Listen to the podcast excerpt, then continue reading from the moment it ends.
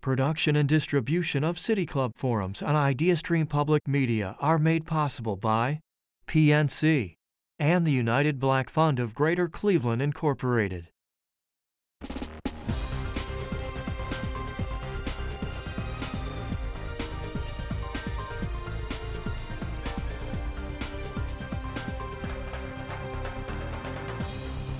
Production and distribution. Good afternoon, City Club members, students, educators, and community members joining us today. Welcome to the City Club of Cleveland. My name is Sudi Ramesh. I'm a senior from Solon High School and the president of the Youth Forum Council. I would again like to welcome you all to our very first Youth Forum Council of the 2023 to 2024 school year in a wonderful new location.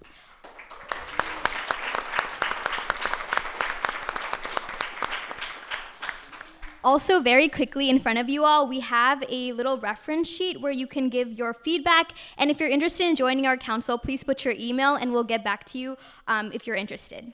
And back to our topic today. Today, we will be discussing a transformative topic the integration of AI in education. Since November 2022, the expansion of public AI use, notably ChatGPT, has revolutionized education. Like the pandemic's effect, this has kindled curiosity among educators, parents, students who are exploring how AI can reshape our learning. AI is currently redefining standardized testing and enabling personalized assessments and feedback. However, its implementation requires thoughtful consideration as it can exacerbate educational disparities, raising concerns with fairness, equity, and privacy. Our esteemed guests today, John Panza, Associate Professor at the Cuyahoga Community College, and Rennie Greenfield, Librarian and Instructional, Instructional Technologist at Hawken Upper School, are here to join us to explore AI's impact on education. And we have Nathan Callahan, our Youth Forum Council Vice President, who will moderate today's discussion. Together, we will delve into AI's profound impact on education and learning.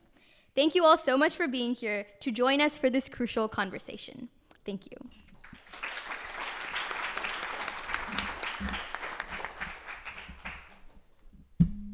All right, everyone. Thank you so much for being here. My name is Nathan Callahan, and I'm a junior at Hawken School. So joining me with me today is Rennie Greenfield. Um, Rennie is a librarian, instruction technologist, and teacher at Hawken Upper School. He's deeply optimistic about the ways in which technology can make our world better and can connect us as humans. Additionally, uh, John Panza is an associate professor at English of English at Cuyahoga Community College Eastern Campus and also serves as the campus honors coordinator. So, as a general question to both of you, so we've heard about AI in the news, we keep hearing about it. what is it? Where are its dangers? What can you tell us? Go ahead. Uh, um, sure. I, I think probably the first thing to focus on is what we're talking about today is mostly generative AI not general AI. Mm-hmm. Uh, general AI is a whole other thing. I actually had a senior last year convince me that in the next 30 years it could destroy civilization. Uh, not going to set that aside because generative AI is what, what we're talking about when we say ChatGPT. Yeah. Uh, large language models that are really just trying to predict the next logical word in the sentence based on your prompt. Um, and what's I think the key thing that we need to focus on is what, what are we feeding them? Right. Uh, what data are they scraping? Uh, because I think that's going to indicate whether it's a you know a really godsend for education or something that's definitely going to get in the way. Right. Well, and then beyond that, I think after it scrapes the information and draws it in, what is the application of it? How are people utilizing it? Whether it's in the classroom uh, in a productive manner, or if it's in the classroom in what we would consider to be a non-productive manner. So I think it cuts both ways. So, to both of you, when was the last time that you used AI in your classroom, in a college setting, or in a high school setting? And what can you tell us from that? I used it about two weeks ago to demonstrate the evils of ChatGPT. Um, actually, what I did was is I, I, I, have a class, I teach a class on Sunday mornings for three hours. Um, I would say Sunday school with Panza is not the best choice, but um, this class is a composition course where students are learning how to write standard college essays. Um, and I, I, I, asked the class how many of you are aware of ChatGPT, and only two students raised their hand out of 26. I think it speaks volumes about the day of the week, the age of the students who are much older. Um, and so I, I demonstrated it. I, showed them this is what it does. This is what it does. And I did it because I don't want them experimenting on their own without having at least a, a kind of idea of what it's all about. Um, they were terrified. They were terrified. The older students were genuinely terrified because they realized in the, uh, that immediate moment the power of what it's able to do, whether it's answering questions or just straight up generating a text for you. Um, so in that sense, I demonstrated it. So that was only, like I said, two weeks ago. I, would say from a slightly different angle, um, one reaction is to be terrified, another is Yeah. to be super excited, which is what I am when I use this stuff. Uh, I teach an English seminar on magical realism. Uh, the students just did some creative short stories. Uh, feedback is great. Peer review is one of the best processes we can give. Uh, so I told them all to open up uh, ChatGPT and use the following prompt. Say, uh, act as if you were a graduate level English professor and give me feedback on my story. Uh, and then had them all paste their stories in there, and it gave amazing feedback. So before I ever had to see it, they've technically had feedback from an English professor, uh, and the stories were a whole lot better than I've had in years past. So, Rennie, you just talked about this a little bit. So, what are the uses of AI and what are the ethical considerations that we should take into account when we're talking about generative AI? Oh, I was going to say the English professor that analyzed the students' papers is not an English professor. Uh, it's a bot. And I think we have to acknowledge that, that the system has emulated or aped, in a sense, what a professor would say. The problem with that is, is that that plays into all the cliches and stereotypes one would expect about what a professor would say. Mm-hmm. It might not be providing the kind of responses that professors, the individual professor in a classroom would be capable of offering. The professional writer, the professional, you know, professor. So in that sense, I think I would argue, yes, that's a great approach, but we have to temper that. We have to, we have to say, okay, that's great, but the feedback you receive from your, your peers might actually end up being stronger because it's more specific to the class you're in. Right. So in that, and, and, and so that, that, that would be my writing, my writing professor hat. But I agree that it's exciting. It's exciting to me because it's been trained on trillions of sentences. Yeah. So it's not one English professor, No, it's it's all. all of the yeah, English professors yeah. that we have actually on the internet or wherever we've scraped that data. Um, and I would, I would also say, by the way, I did have them get two other students Yeah. peer review first, Yeah. but then also do that. I think it's a supplemental tool. Um, I've gone into this school year, my mantra for this school year is we have to learn to teach this as a tool so that it doesn't drive a wedge. Right. Uh, there was a, an episode of the New York Times podcast, The Daily, over the summer. Uh, it was talking about a history professor who had completely lost all of the relational uh, bits of teaching, and I definitely believe teaching is relational, uh, because he was constantly trying to see was this discussion post written by a chatbot? Was this one written by a chatbot? And he totally destroyed his relationship with the students. I said, we can't have that. It can't be a wedge. Uh, it's a tool like so many others. It's a brand new one. We're not quite sure how to use it yet exactly. People are playing around and experimenting with it. Um, but that's our job in education is to continually evolve, as you were just saying back there. Yeah. So let's say a student is like using AI for like a final paper, right? They're using it unethically. How do we deal with that? Well, I, I think it's really class specific, it's assignment specific, um, and I think it's school specific because the school you go to has certain policies. They might punish you from a more macro sense. Where I teach at, at Tri C and at most colleges and universities, it's a classroom thing, it's a professorial thing. We decide. As I said ba- backstage, my dean comes to me and says, Okay, you caught him, so what do you want to do? And I have to make that call. I think one of the things that students have to understand is that every educational setting they place themselves in, whether it's in high school, um, whether if you, how many of you are CCPs? Are any CCPs in here? Okay, so you're college students, right? But you're also high school students, right? So you're kind of both. Um, or if you're a full college student, or if you're a graduate student, if you're beyond that, each situation is unique, and you have to be prepared as a teacher to look at that class and say, okay, these are my expectations. I mentioned backstage, I have four classes this semester I'm teaching in four distinct preps. I have two literature classes, both completely web based. The students exist on the internet. I have to look at each of those two classes individually. Cheating in one class might not be cheating in the other, depending on what we're doing. Um, the same thing applies for the comp classes I teach. A class with six students, I can rely on the fact that those students are, are policing each other. A larger class, I might not have that. Sure. So I have to. So I think we have to understand that teachers and professors have to look at each situation unique. Now, saying that, I have policies in my syllabus. I'm very clear. If I catch you and you're trying to deceive me, um, I will throw you into the street. No, I'm just kidding. Um, you, there will be punishment, and that punishment will vary depending on what it is you've done. Now, the college's position is the professor's position is the position. I'm really trying to reframe that question. We've had a lot of teachers at, at Hawken uh, ask that same thing, and I'm, I'm trying to say that, first of all, there's no way to actually tell. None of the AI detectors work. Not 100%. It, it, Not- it gives you a percentage, and those have been wrong. You can feed text from the Bible into it, and it will say 92% AI uh, driven. It's, there's all sorts of studies like that. So none of the detectors work. So here's what I try and do. Let's do my absolute best to foster a love of learning, a love of language, a love of reading, and a love of writing. And if I'm doing my absolute best on that, and you still want to use one of those things, at that point you're cheating yourself. I'm not going to be able to tell. And right now, by the way, the best of these things, right, it's about a B, B minus paper. Um, one day they'll probably be better than that. Um, but then I'm also trying to say, like, listen, if an AI can so easily answer the question we're asking, maybe it's time for us to start asking more complicated questions. Right. Yeah. Maybe things they can't just generally generate. I mean, you know, an essay on the green light in Gatsby. I'm sorry, I love Great Gatsby. It's been written. It's been written 10 million times. Maybe it's time to move on to something a little newer, uh, something a little more nuanced, a little more complex, something that's drawing on lots of different literary traditions uh, that an AI chatbot can't easily write. And if I'm doing that, then I'm not going to worry. Right. Or you create an assignment that the students don't run to the chatbot to answer.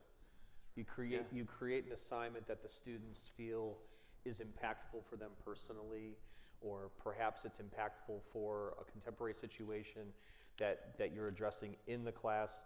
Um, in other words, they're writing about something contemporaneously to what you're learning in the moment. Um, there are ways to design classes where students won't feel the need to run to the outside. A lot, when Google hit, um, and I was mentioning backstage that I, I see this as like just yet another technology in the list of technologies that have arrived. When Google hit, and, I, and it literally hit, like when Google arrived, people were just copying papers and handing them into classes. Well, yeah, if you ask your students to write, you know, a 250 page response to this Ernest Hemingway story that they have no connection to, that they don't care about, you've barely discussed, what do you expect them to do? I'd cheat. I mean, I'd be like, yeah, no problem. So Google, we saw Google becoming a tool for, for kind of weeding out the assignments that perhaps didn't have teeth, didn't have interest, you know. And I think that's that's an important th- stuff for, and that, that goes back to something you're saying, Rennie. It's like you have to create something that the students want to write about, something they want to experience. It doesn't have to be it doesn't have to be entertainment, but it should be something relevant. I- think you're right that it's yes in another series of technologies. Um, we, we've seen this before, but I do, I do think, I would argue that it is a revolutionary technology. Oh, it's in- completely in, the way that Google is a revolutionary Yeah. technology. There's a great 1999 interview with David Bowie, by the way, when a BBC reporter is basically saying, like, well, isn't the internet just like another thing, like radio? And David Bowie's like, I don't think you understand what's about to happen here. This is going to fundamentally restructure society on every level, and I'm pretty sure we're there again uh, with, with AI. So when we talk about this sort of like AI revolution, how are we preparing like teachers in universities or high schools who are resorting to more traditional ways of teaching or who are like don't want to use AI at all? How do we prepare them? our upper school uh, head of academics uh, actually asked me to look into like is there pd out there can we go to find some workshops i found one in australia i don't think they're going to send me there um, but there's not a lot of good ones right now. In fact i'm working uh, my colleague nick DiGiorgio uh, is here today we're actually going to do a summer institute where we're going to do a series of workshops because i do think we need to be trained. And i think the other answer to like how do we get them not just to use it to write a paper is what are the steps along the way? I had a student who was really struggling with that short story with ideas. And i said okay like open up one of these things. Say like i know i want to write my story here. It's set here. Here's my characters. Give me five ideas for what could possibly happen. It's not going to write your paper for you but it's just enough to like get you get you going. And i think the more we learn to use it as a tool like that the less apt they are to just have it write the paper themselves. I, I, my college, we have a, a pretty robust faculty development program, and we've had a couple seminars um, offered by other faculty members regarding AI in the classroom and how to deal with it. And luckily, my colleague Jason Mullen is the one who's done a lot of that. And, and Jason doesn't go in. Jason's uh, as cynical as I am about this, but he's also an optimist like I am. So he goes in saying, okay, this is the problem, here's the potential, but how can we address this in a way that isn't just purely punitive? Everything you do it can't be it, it, everything can't be punitive you know? It's just it's not it's just not the way it works. So in our case we do have that and i think most colleges and universities will be developing faculty development seminars that handle this. But you're never going to fully develop the ability to hit it because like i mentioned i, I keep on saying mention backstage i see addressing ai today like driving a car off of a car lot you, the car is now a year old and worth about 8000 less than you paid for it. And you've driven it a block and a half right I think AI development's the same way. As soon as you drive it off the lot, AI is going to develop even further, and you're going to have to keep catching up to it. Right. And that not just us, that's all of you as well. You'll be catching up to it just as much as anyone. It's, it's no one in this room is going to know AI completely right. because AI will change. So I want to follow up on the idea about like how there are like obviously ethical and good uses for AI mm-hmm. for students. But I'm wondering about teachers. So how were the advantages or disadvantages when we see AI being used by teachers, whereas like grading schoolwork or things like yeah. that? I, will say, like, I, I would not use it to grade. No. Okay. Um, I, I, I, think that crosses a line where I'm actually getting paid to do a job, and, and that one, that, that's, that's, uh, that's a red line for me. However, uh, I had an assignment. Um, I'm teaching this magical realism seminar. We're reading Salman Rushdie's Midnight Children. Uh, you have to know a lot of 20th century Indian history uh, to understand that novel. I've got 18 students, so I'm like, okay, they're going to do little share out presentations. I'm going to give them 18 different topics, and they're each going to go. Now, I've read that book several times. I could go through, I could take two hours, and I could find 18 topics for it. Or I could do exactly what I did, which is open ChatGPT. I said, hey, give me 18 events that take place in India between 1915 and 1980, inspired by the events of the novel Midnight Children And there it was. Uh, I did a little verifying on my own, and that was the assignment. Uh, especially, I think, for teachers, I, am mostly a librarian. I only teach one class at a time, so I'm in a very privileged position. But for those teachers who are overwhelmed, who have 27 students in a class and are teaching six classes in a day, I have seen the ability to prep and lesson plan. It's absolutely incredible. And again, you want to prompt it, you always want to tell it, like, act as this and give me this, and then focus and refine through several rounds of prompts, but it will create an entire semester's worth of lesson plans for you. How much of that you want to use is up to you, but that to me, especially if you are an overwhelmed teacher, sure. it's pretty exciting. Sure. Um, I'll tell you a story. Uh, a, a, colleague of ours, my friend Casey's over there, she'll, she'll know the story. A colleague of ours from the Western campus discovered over the weekend that one of his students used ChatGPT to generate an entire piece of writing and hand it in on in his online class. It's a, it's a web-based English class.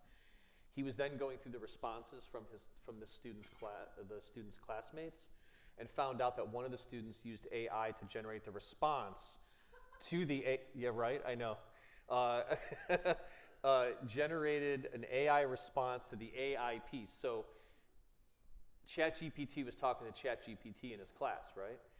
And my, my colleague was like, What do I do? And someone offered up, Well, why don't you just use ChatGPT to respond to the whole thing?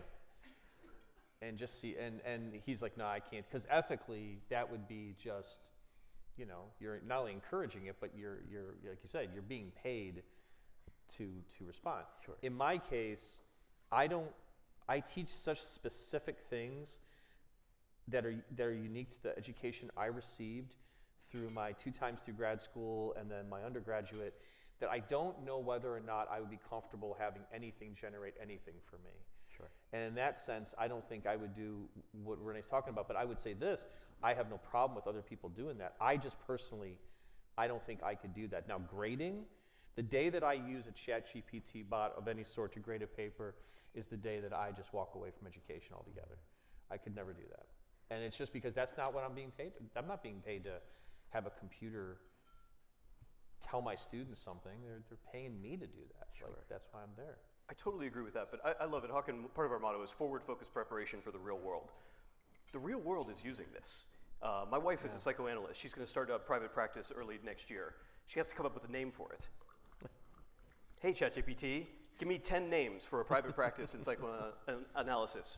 Gave it to me. I like 4, 8, and 10. Can you refine those with a focus on this? did, and she took one look at it and she's like, that, that's going to Yeah. be my practice name. This is happening all over. Uh, This is the real world. It's the ability to offload busy work Yeah. to me. Yeah. I just told my students, you all have to really check with your teachers. You can't do this. Anybody here have to write an annotated bibliography? Yeah. Guess, what no one in the history of humans has ever enjoyed writing? An annotated Hey, bibliography. that's a lie, man. So Oh. I, Guess I- what no one except for I- John has enjoyed writing. actually, I actually, I, I really liked mine. um, I did not.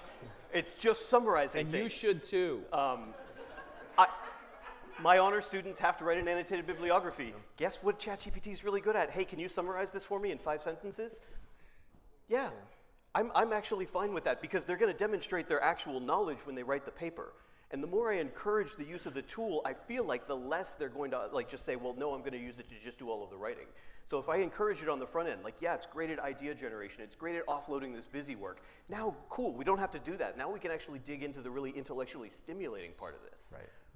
So when we see like this, like AI not being used in the right way, how are like from the teacher's perspective, are you catching that? Are you encouraging like the right use to AI? Yeah. Well, I, I'm in a unique position because I'm a writer, so I, when within a few weeks of my students writing in my class, I can usually sit down and I can copy their writing and write like them. And I've, I've demonstrated this in class before where I've actually written sentences in the style of my of certain students, and the students in class are like pretty shocked. Now, that's a unique position because that's what I do for a living, right? So it's, but I think most professors are gonna, they're gonna look at the situation, they're gonna say, okay, this has happened, I don't quite know what to do. And I think that's really where we are with a lot of professors. Now, in terms of detecting, the detectors aren't perfect, but the detectors are merely tools that allow us to be able to look at something and say, this does not look like other things you've written. It's no different than if we run it through an authenticity detector like Turnitin or something like that, and we, we notice that this sentence doesn't sound like you. Um, you've used a word that you can't pronounce, um, things like that. One of the easiest ways to, te- to test students on this is just bring them into the office, hold their paper in your hand, and say, Tell me about this. And when their faces go green, you know they haven't produced it. Now, it's not about embarrassing them, it's about helping them understand that we're, the, their bosses are going to be very smart people and they're going to pick up on stuff. So they, it's not that they have to hide it better, they have to actually maybe try writing it themselves.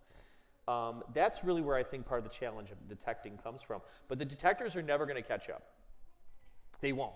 The detectors will never catch up. I can tell you that right now. Every advancement in a detector will be offset by the advancement of the actual technology itself. It'll never catch up. Now that that that sounds, you know, depressing. But in some ways it's it's the way all technology works. Right. Um, so we've talked about that a little bit. So now I want to move over to how it could help students again. So with students with like learning differences or disabilities, how is AI able to supplement some of those differences and how are we going to utilize that in the future?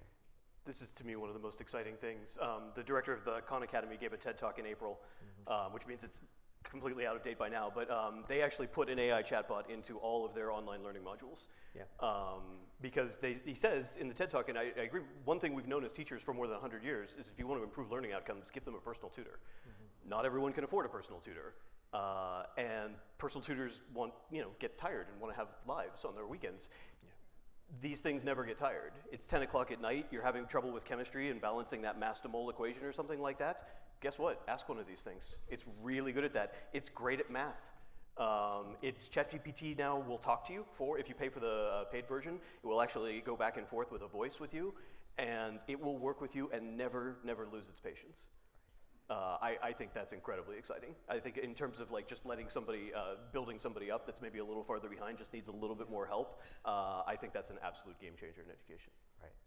And the audio component obviously is good because that, that obviously addresses some learning differences, it addresses issues like that. I think anytime you talk about disabilities, you have to be talking about specific kinds, whether it's ADHD or whether it's dyslexia or the, we see these in, at the college level all the time because students get, you know, they get um, IEPs and they come in and, and we recognize that the individual students need individual work, but I don't think it's just students with learning disability. I think it's all students need individual care. And if you're a professor or a teacher and you're providing that individual care to each one, this tool might work for a specific student, not for all students with disabilities. There might be a single student where you say, you know what, I think this might work for you. You type stuff in, it's going to talk to you. It's going you can engage with it if it's something you're comfortable with, versus another student who might just literally need to go to the writing center or tutoring center and have that face to face with a human being. There are some students who will just completely reject the idea of a computer telling it anything. You know, they're, they're going to want a human being. And that's great. I think that's wonderful. But that human being might answer them using AI. Maybe that student uh, in, a, in, a, visual, they're talking back and forth, they can't answer the question. Maybe the AI can help the tutor. So I think there's going to be integration of it, but I don't think there's a one size fits all here. Right. I there ever is with technology. Right. So I want to follow up a little bit about that. Have you noticed trends in your classroom with using AI or any challenges with that? Students are always really shocked when I tell them to use it. Um, like I think it's that verboten thing. We were actually talking about Wikipedia yeah. and about how that was when it first came out. Everybody, no, no, don't use Wikipedia. I think Wikipedia is one of the most incredible collective. How many of you use endeavors. Wikipedia? How many yeah. of you use, use Wikipedia? It's amazing. It, yeah. We t- like all knowledge for free in one place with no ads. Yeah. Um, and it's pretty accurate. I always tell them too. You were probably told, "Oh, you don't use it because you can change things." Go home and try and change something on a Wikipedia page. See what happens. It's not gonna, unless you have a mountain of evidence. Uh, it's not going to stick. Um, I'll say the, the trend that I'm seeing right now is one that is very predictable in history. So when search engines first came out, teachers panicked. Mm-hmm. Oh my goodness, students will be able to look things up. Like, what will we do? Turns out you can find articles when encyclopedias, encyclopedias are these things, they're books, they're bound on a shelf. Um, when encyclopedias came out, teachers freaked out. Yeah. They were like, oh my gosh, students will be able to just look things up. And I think the, the positive shift that I'm hoping is happening with each one of these little revolutions is that we are not the sole repositories of all knowledge. We are not the brilliant, you know, charismatic cult of personality stage on the stage that's just pouring our wealth of knowledge onto you so that you can then repeat it on a multiple choice test. That's old smart. There's a great book called Humility is the New Smart. Uh, and it says that model where we're just the, the absolute, you know, gods of learning on our own little fiefdoms I'm, I'm hoping is going away. And the more we allow for technologies like this, like I, I think the less we get that kind of cult of personality teacher.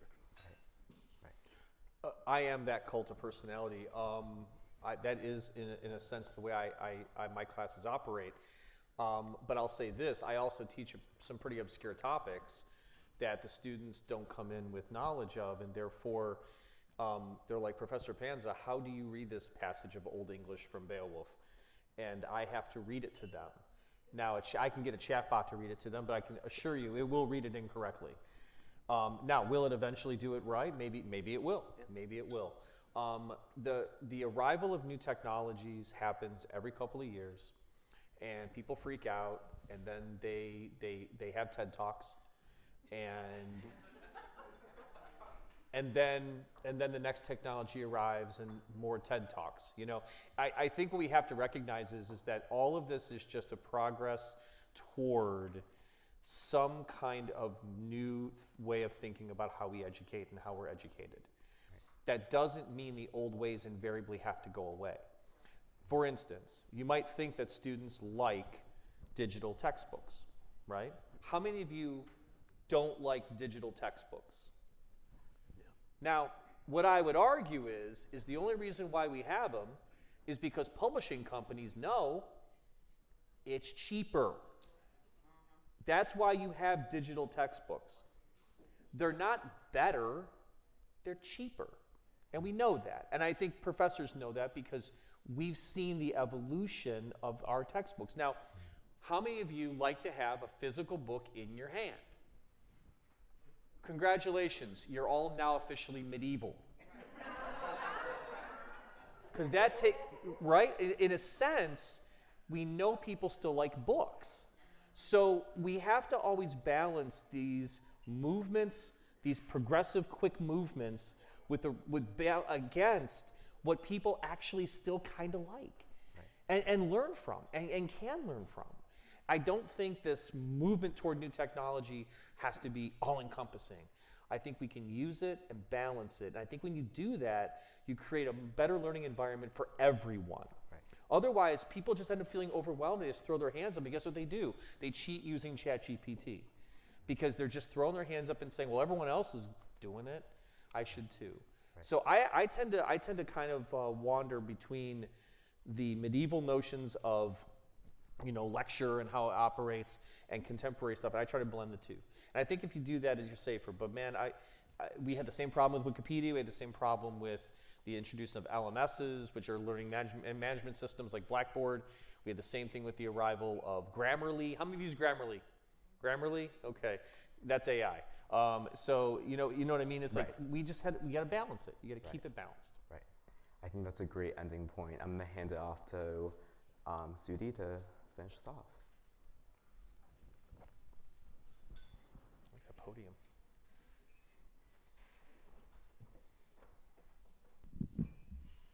Hi, everyone. Again, my name is Sudi Ramesh, senior at Solon High School and president of the Youth Forum Council. Um, today, we're enjoying a Youth Forum panel discussing Rethinking Education The Impact of AI in Schools, featuring John Panza from the Cuyahoga Community College and Rennie Green- Greenfield from Hawken Upper School. And moderating today's conversation has been Youth Forum Council Vice President Nathan Calhan. We're about to begin the audience Q&A and we welcome questioners, everyone, City Club members, students, educators, and those of you that are joining us via our web- webcast. We ask that your questions be brief, to the point, and end in a question mark. And if you're joining us via a webcast and would like to ask a question, please text us at 330-541-5794 and we'll ask as time allows. Holding the microphones today are Youth Forum Council members Luke and Zoe from Solon High School. And we'll take our first question. Uh, Good afternoon. This is a great topic. I'm so glad that we're that you're here today. Uh, I'm a member of the State Board of Education, and over a number of meetings, we, we hear from Pearson uh, Textbook Company. Yeah. They do all the testing and everything. And for many many years, I asked them about their bias committee, and if their bias committee had had any training to find out what their own biases were, and they kept saying no. So finally, after asking them over and over again, they finally said their committee was going to actually find out what their own biases were. My question deals with AI. We have all kinds of biases. We have white supremacy. We have all kinds of divisions. Um, some people that just don't like anybody who doesn't look like them. How can we be sure that whatever AI is producing, I don't know if I'm using the right language, but how do you how do you check for bias? Uh, you know, do you use AI to check bias for another AI? I'm, I'm not sure how you do that. So that's my question. I- I'm really glad you asked that because, like, as optimistic as I am about so much of this, what really terrifies me is these LLMs are only as good as what you feed it. Yeah. Um, and here's, here's my real terrifying scenario. So the state of Florida started this school year 10,000 sh- teachers short.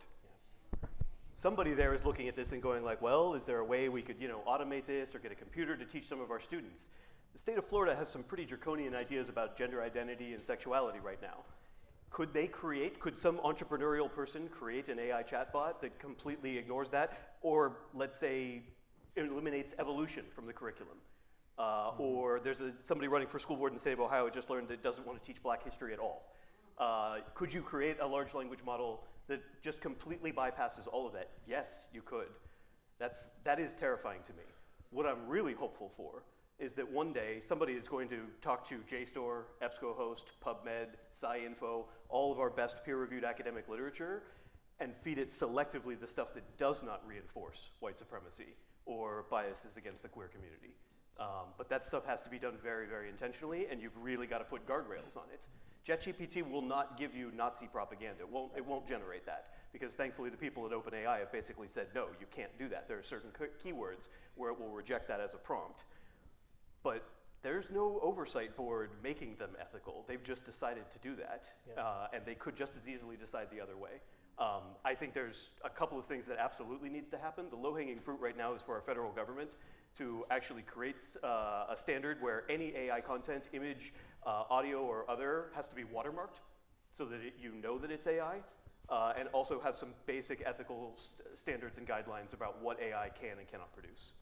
And I'll give you an example from one of my classes. We were reading Frankenstein, And there's a whole section based on John Milton's Paradise Lost, which of course is the retelling of the fall of Satan and Adam and Eve and whatnot.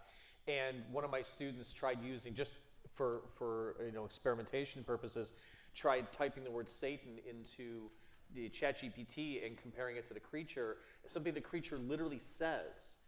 And ChatGPT rejected it on the basis that it will not allow for Satanist language within its. its now, here's the thing um, John Milton is about as anti Satan as you could possibly get.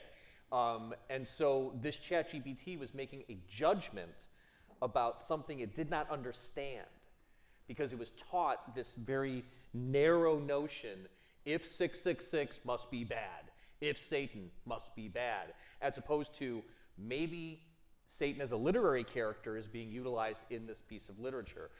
I, the guardrails are currently being, as, as Ryan said, they're just being created kind of willy nilly.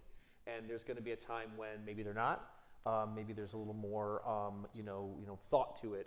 Right now, it's just remove certain things based on, you know, their, the, the creator's inherent biases or, or misunderstandings. Yeah. Um, uh, good afternoon. Uh, thank you for having me and the students here. Uh, my name is John Morris. I'm with the Honors Fellowship Program at Tri-C Western Campus. And I have two questions. One, a legal question, one to the application uh, in the classroom. And uh, so the first question is, you, you hinted at the ethical concerns of instructors, teachers, professors using Chat GPT to correct the assignments that the students give you. Mm-hmm. Um, but couldn't you say uh, students should be held to a similar standard as the instructors? Uh, I believe I, I, believe that every application of ChatGPT by a student or a faculty member needs to be scrutinized for whether it is ethical, whether it's moral, or whatever. And and but I also think that when people are told you have to write this yourself, and they don't, then that becomes a syllabus issue. I mean, that's a simple syllabus issue. Does the syllabus state you have to write everything yourself, and what does it state when you do not? Um, all syllabi at our college are required to have some kind of a plagiarism or academic dishonesty policy incorporated into the syllabus. That's a recent phenomenon at my college where that's literally being analyzed by the deans when we hand in our syllabi. Um, some are some of those policies are looser than others. It all depends on the instructor. Uh, yes, sir. And just to emphasize, I'm not anti-Chat GPT. Oh, of course. Uh, but I still think it's important for students to learn how to mm-hmm. really express their own voice in their work. Now, for my second question is, do you think what do you think the outlook would be on the development of laws pertaining to the use of Chat GPT in the classroom? Wow. Laws in the classroom? I, I well, I think I maybe antitrust law, something like that. I, I'm, I'm against I'm against any politician telling anyone what we do in the classroom. Well, we agree on that. Yeah. Um, yeah, across yeah. the board. I, that's my, my simplest answer. Yeah. They are the last people on earth that you want determining what we do in a classroom. Yeah. I agree with that.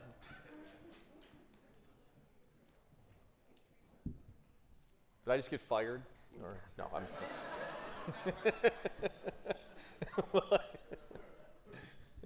uh, good afternoon, Desiree Caliguar, Mayor, Cleveland Heights High School. A student has a question.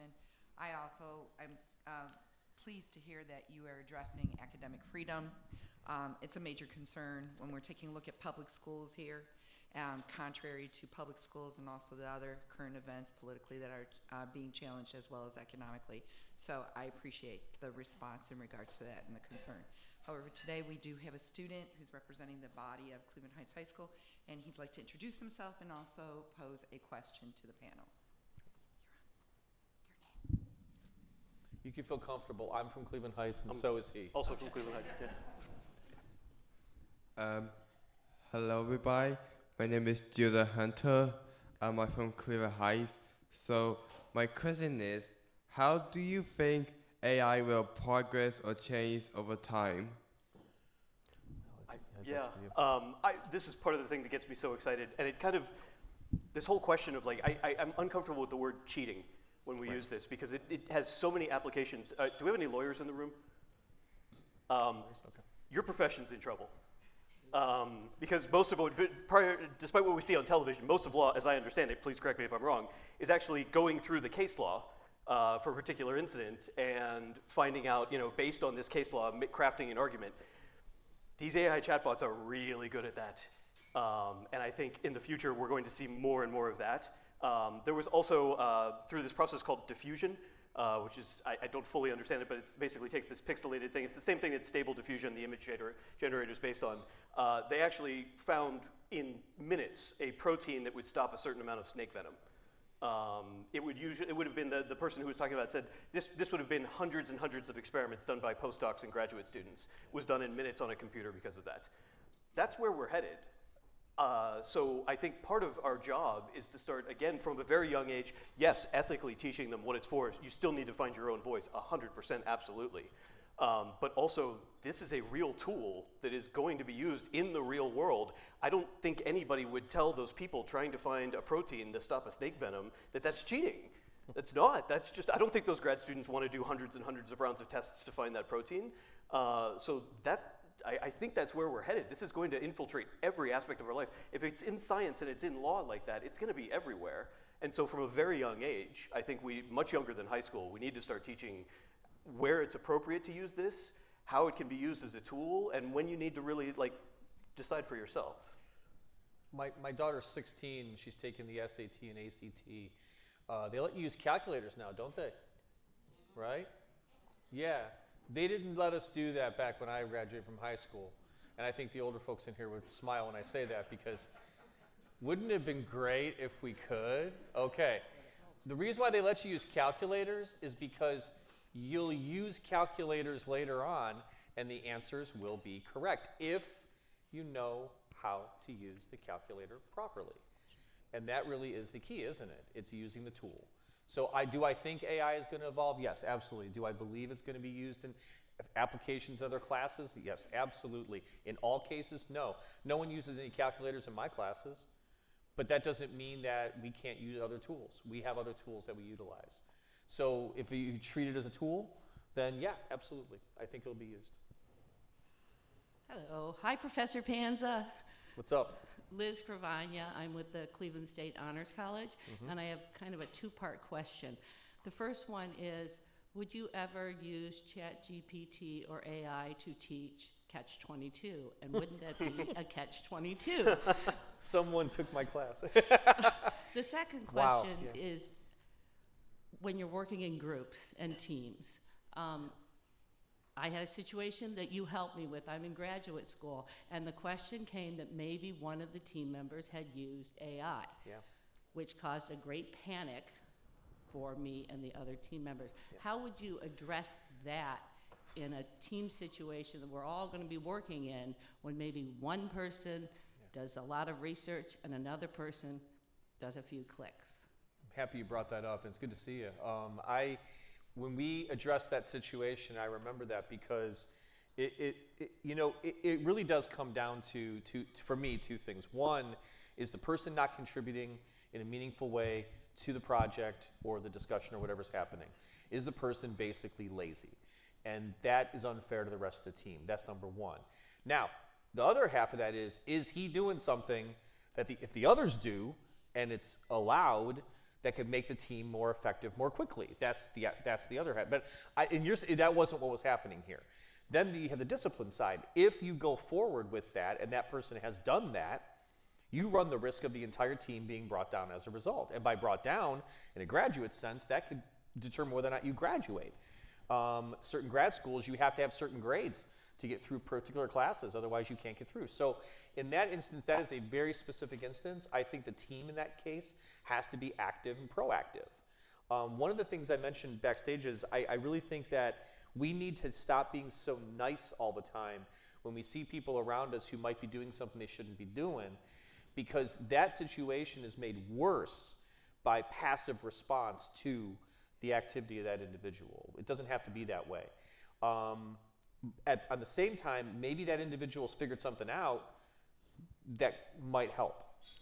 And that I think that will. Yeah. I- yeah, I'm going to yes and that. I mean, it, it- those are team dynamics that everybody has to agree on, and those things have been complicated for a very long time. Students generally hate group work, uh, and I keep making them do it because I'm like, guess what you're going to have to do for the rest of your life?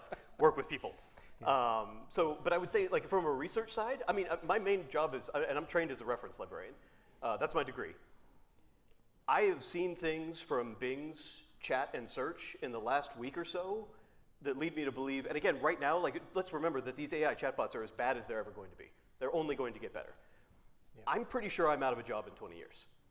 I don't think you're going to need, like, you come to me, you ask a complicated question. I read obsessively across disciplines. I read an absurd amount of news, and I can usually, like, I'm usually really good at knowing where to find information and pull it. I don't think you're going to need me in 20 years. I think, I think there's going to be a chatbot that is trained on peer reviewed academic literature, that has access to the internet. And by the way, that's the big difference between Bing and ChatGPT. ChatGPT now, I believe the cutoff is April of 2023. Uh, it doesn't have access to the current internet. Uh, Bing does. Uh, and it runs on basically the same code because they're both OpenAI. Microsoft bought them if you haven't tried it, it's incredible. And I, and I know it's weird because all of those years of like Microsoft's internet browser being terrible, Internet Explorer was so bad, right? Um, but now Edge, their browser is pretty good, and Bing, their uh, it's amazing, and, and it links to sources. Uh, it actually, I had a teacher who's doing a project on the aurora borealis in chemistry, but she also wants references to religion. That's actually a tough question, especially for 10th graders. Like, I could find JSTOR articles and give them 20 uh, page peer reviewed articles, but for 10th graders, that's not exactly where they're living. I got frustrated. I tried in a bunch of places. I tried the Bing chatbot, and it gave me a bunch of sources, summarized them for me, had some really good information. I'm like, could you give me 10 examples from cultures all around the world? All, all right there, all linked to sources from articles like the Smithsonian and Forbes, all trusted, reliable news sources. That part's amazing. So, in that case, if you're a team member and your job is to do research, you're working smarter. Now, I can add to that, though, you will have a job in 20 years, and here's why. Um, I remember back in 1996 or 7, one of my professors at John Carroll um, told me, he goes, You know, these, uh, these electronic books, we're not going to have paper books in 20 years. We're not, no more paper books. It's going to all be electronic.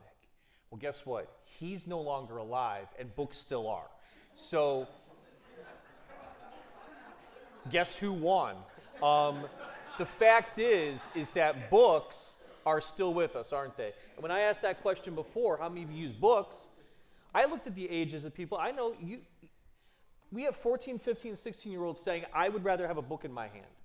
So, yes, the technology will be there, but guess what? Librarians will still be too. Because in reality, the technology will do what it does, but I still think you need a guiding hand. And that guiding hand is a human being, and people still want to see a face and talk to a librarian. I now, would, I would love for that to be true. I really would. First of all, they will be able to see a face. It'll just be a fake one. Um, it'll be some kind of digital projection. you ever use that at the Cleveland Clinic? It's creepy. They got rid of them actually, so, but yeah. The technology's not there yet. Hey, the, the Right. Tupac hologram is what, 20 years old now or something like that? Um, they'll get better. Uh, some of the AI generated images that I'm seeing are absolutely stunning. Yeah. Uh, by the way, if you ever want to hear Hank Williams singing Down with the Sickness or Freddie Mercury doing uh, Let It Go from Frozen, you can do that because they have the voice as a waveform. um, oh, yeah, look those up. They're Or great. Schwarzenegger singing Yeah. uh, Hills Are Alive with the Sound of Music. Yes, um, those are a lot of fun. Um, but you will absolutely be able to have something that looks and sounds like a human, that you don't have to pay a salary. Mm-hmm. Pub- libraries are still publicly funded, and I would love to believe that we will never, you know, not do that. But if a library can save sixty thousand dollars a year Yeah. uh, of salary and benefits, it absolutely will for somebody that doesn't take breaks or need vacation or take personal days. Yeah. Um, I hope you're right, but I think in 20 years uh, you probably will Well, not I see won't, I won't be here, but if you want to make a hundred dollar bet on that right now, um, my estate will cover you for a hundred dollars. All right, we'll, we'll meet back here. Awesome. Yeah. My my hologram will be here. Yeah. That's a Hi. that's I'm sorry. That's a reference. Don't worry about it. It's an old reference. Yeah. Next question. Um, hi, um, I'm a freshman from Solon High School. Um, I'm in Song Hong. I'm f- also in the Youth Forum Council. My question is Do you think that AI has the same ability to be creative and generate ideas, which is an ability that we've previously only attributed to humanity? Do you think that AI can do that in the same way that people can? I, not generative AI. The stuff that we've been talking about, those large language models that are just trying to predict based on all the data they've scraped, no, actually they won't. General AI, I just read something this morning from Nature that they've created an actual, um, uh, I don't, I'm trying to, um, the, the word's escaping me here, uh, a neural net. Uh, an actual like AI that work, this brain works just like human beings. Um, that kind of stuff, yeah, probably. No. Okay. Next Okay. question. Um, my name is Kyle Williams, and I go to MC Squarestem High School. And I wanted to know about what do you think about people who d- use AI as kind of like a stepping stone when it comes to writing an essay. What I do sometimes is I write what I want to write about like in one sentence as I mean into Chat GPT, GPT and it sends me back a full paragraph and I pick little parts about that paragraph and paraphrase them um, into what I would want them to be used. So that's well, I guess my first question, and I have a question that piggybacks off of that. What do you think of people using that in medical um, studies, engineering studies? You know, important, very important things. so we've gone from the composition class to cancer care. You know, Yeah. okay. Let me start with cancer care.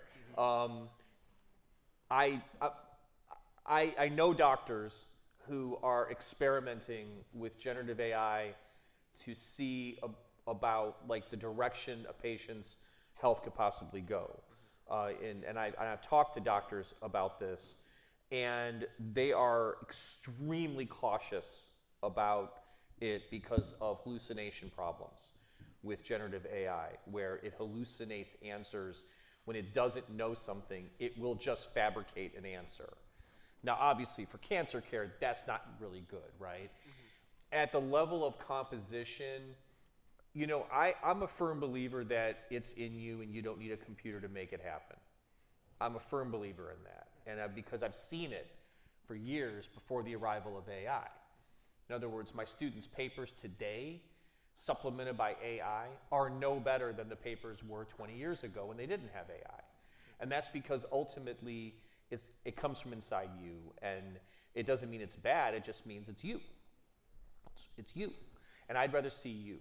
Now, does that mean that you couldn't use it as a tool to help you get over the hump on a topic? Let's say for Catch 22, you don't understand chapter 24, and you type it in, you ask a question, and it gives you a little bit of an insight. That's great. I think that's awesome. Now, do I believe you should be paraphrasing that language and putting it into a piece of writing? From my perspective, the answer is no. I don't think you should be doing that. And that's because the computer has essentially generated the writing. You're lifting the words. If you're lifting the words and you don't acknowledge that to your teacher, you might get away with it now, but in college you get caught doing that, and a professor might run you from the class. So what happens in high school versus what happens at, at, at the four-year school situation could be radically different. So be careful. Be careful. Use it to generate the idea, make sure the writing is your own. I think that's a perfect balance.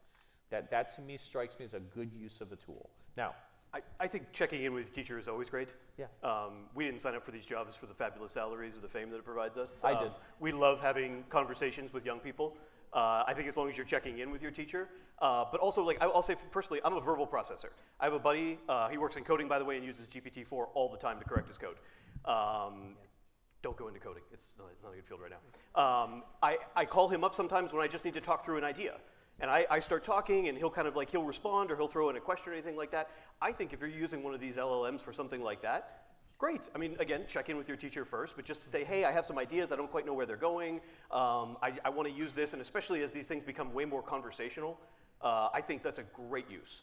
And, but when in terms of the, of the medical stuff, I, I've read stuff from people who are super excited. Yeah. There are, they're already reading yeah. CT scans better than humans Yeah. are.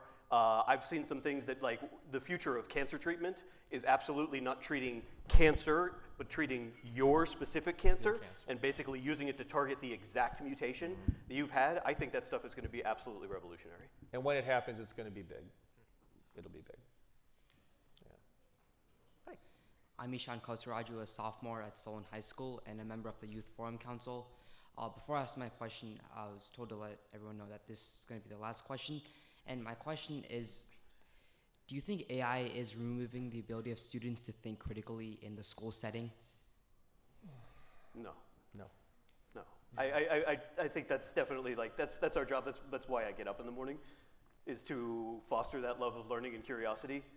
Uh, I, I don't think that's ever going to go away. I think you, you, and not every teacher connects with every student, um, but ho- hopefully you at least find some, and I can name off the top of my head five or six uh, people that have just absolutely fostered a love of learning and curiosity in me and critical thinking, and I, I don't think that's going away anytime soon. No, it's not. I had a. Um, I'll leave you with this. Um, when I um, my first class in college, um, I had a professor, Margaret Berry, who was about this tall, and she wore go-go boots, and she was like 80 years old. she was amazing, and she um, took my first essay I turned in, and uh, she took a black sharpie. She crossed out two thirds of the essay, and she used a sharpie because it covered up the words, and I couldn't read them. They were gone. She essentially annihilated those words. And she wrote verbal fat. Like my it was like my, my essay was a steak. And she was just gonna like slice off the fat. And I realize now that Dr. Barry did something that AI can't do. Dr. Barry subtracted to create something positive. AI doesn't subtract, AI currently adds. It's just that's what it does. She reduced something and made it better. Now, any of you know anything about poetry? You know anything about writing? Subtraction is how you get to the end, not addition. You remove things to leave what is best. I think that's something that I think human beings do better than AI at this point. At this point, yeah. Now that could change tomorrow.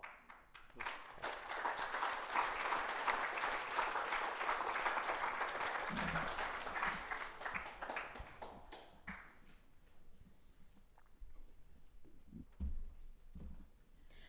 everyone. My name is Shreya Chelu, and I'm a junior at Beechwood High School and the Communications and Outreach Coordinator for the Youth Forum Council. Thank you for joining us at the City Club of Cleveland for our Youth Forum Council panel on Rethinking Education The Impact of AI in Schools. Thank you again to our panelists, John Panza and Rennie Greenfield, for being here today. I would like to recognize all the schools that we have represented in the room today Solon High School, Beechwood High School, Cleveland Heights High School, Charles W. Brush High School, Wycliffe Upper School, and University School. We would also like to thank Cuyahoga Community College and the Northeastern Ohio Education Association for being at- in attendance with us here today. Last but certainly not least, we would like to give a very big thank you to our sponsors, the George W. Codrington Charitable Foundation, AT&T, Martha Holden Jennings Foundation, and the Doris C. Michalski Trust. And a special shout out to Nords- Nordson, who is joining us today, for your continued support of the Youth Forum Council and student programs here at the City Club of Cleveland. If you enjoyed today's Youth Forum, we invite you to join us for our next Youth Forum on November 14th about the new college process with speakers Shauna Bonner from Shaker Heights High School and Christina Sanchez Wayton from Cleveland State University. Educators, if you are interested in bringing your students to this forum, please contact Ms. Ariana Smith to reserve a table for your class.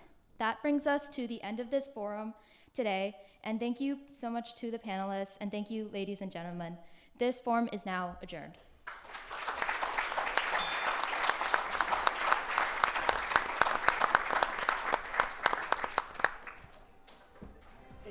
For information on upcoming speakers or for podcasts of the City Club, go to cityclub.org. This is a great idea.